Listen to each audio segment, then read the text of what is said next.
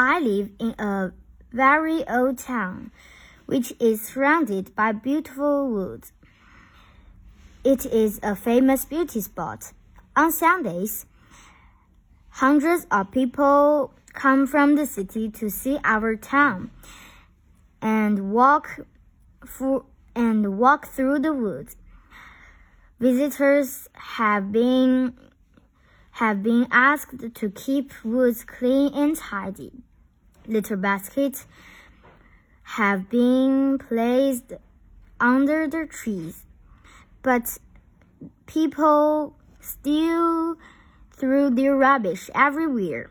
Last Sunday, I went for a walk in the woods. What I saw made me very sad. I counted seven old cars and three old refrigerators. The little baskets were empty.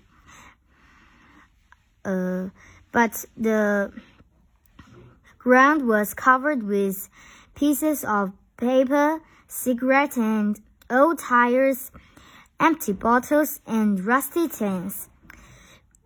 Among the rubbish, rubbish, I found a sign which said,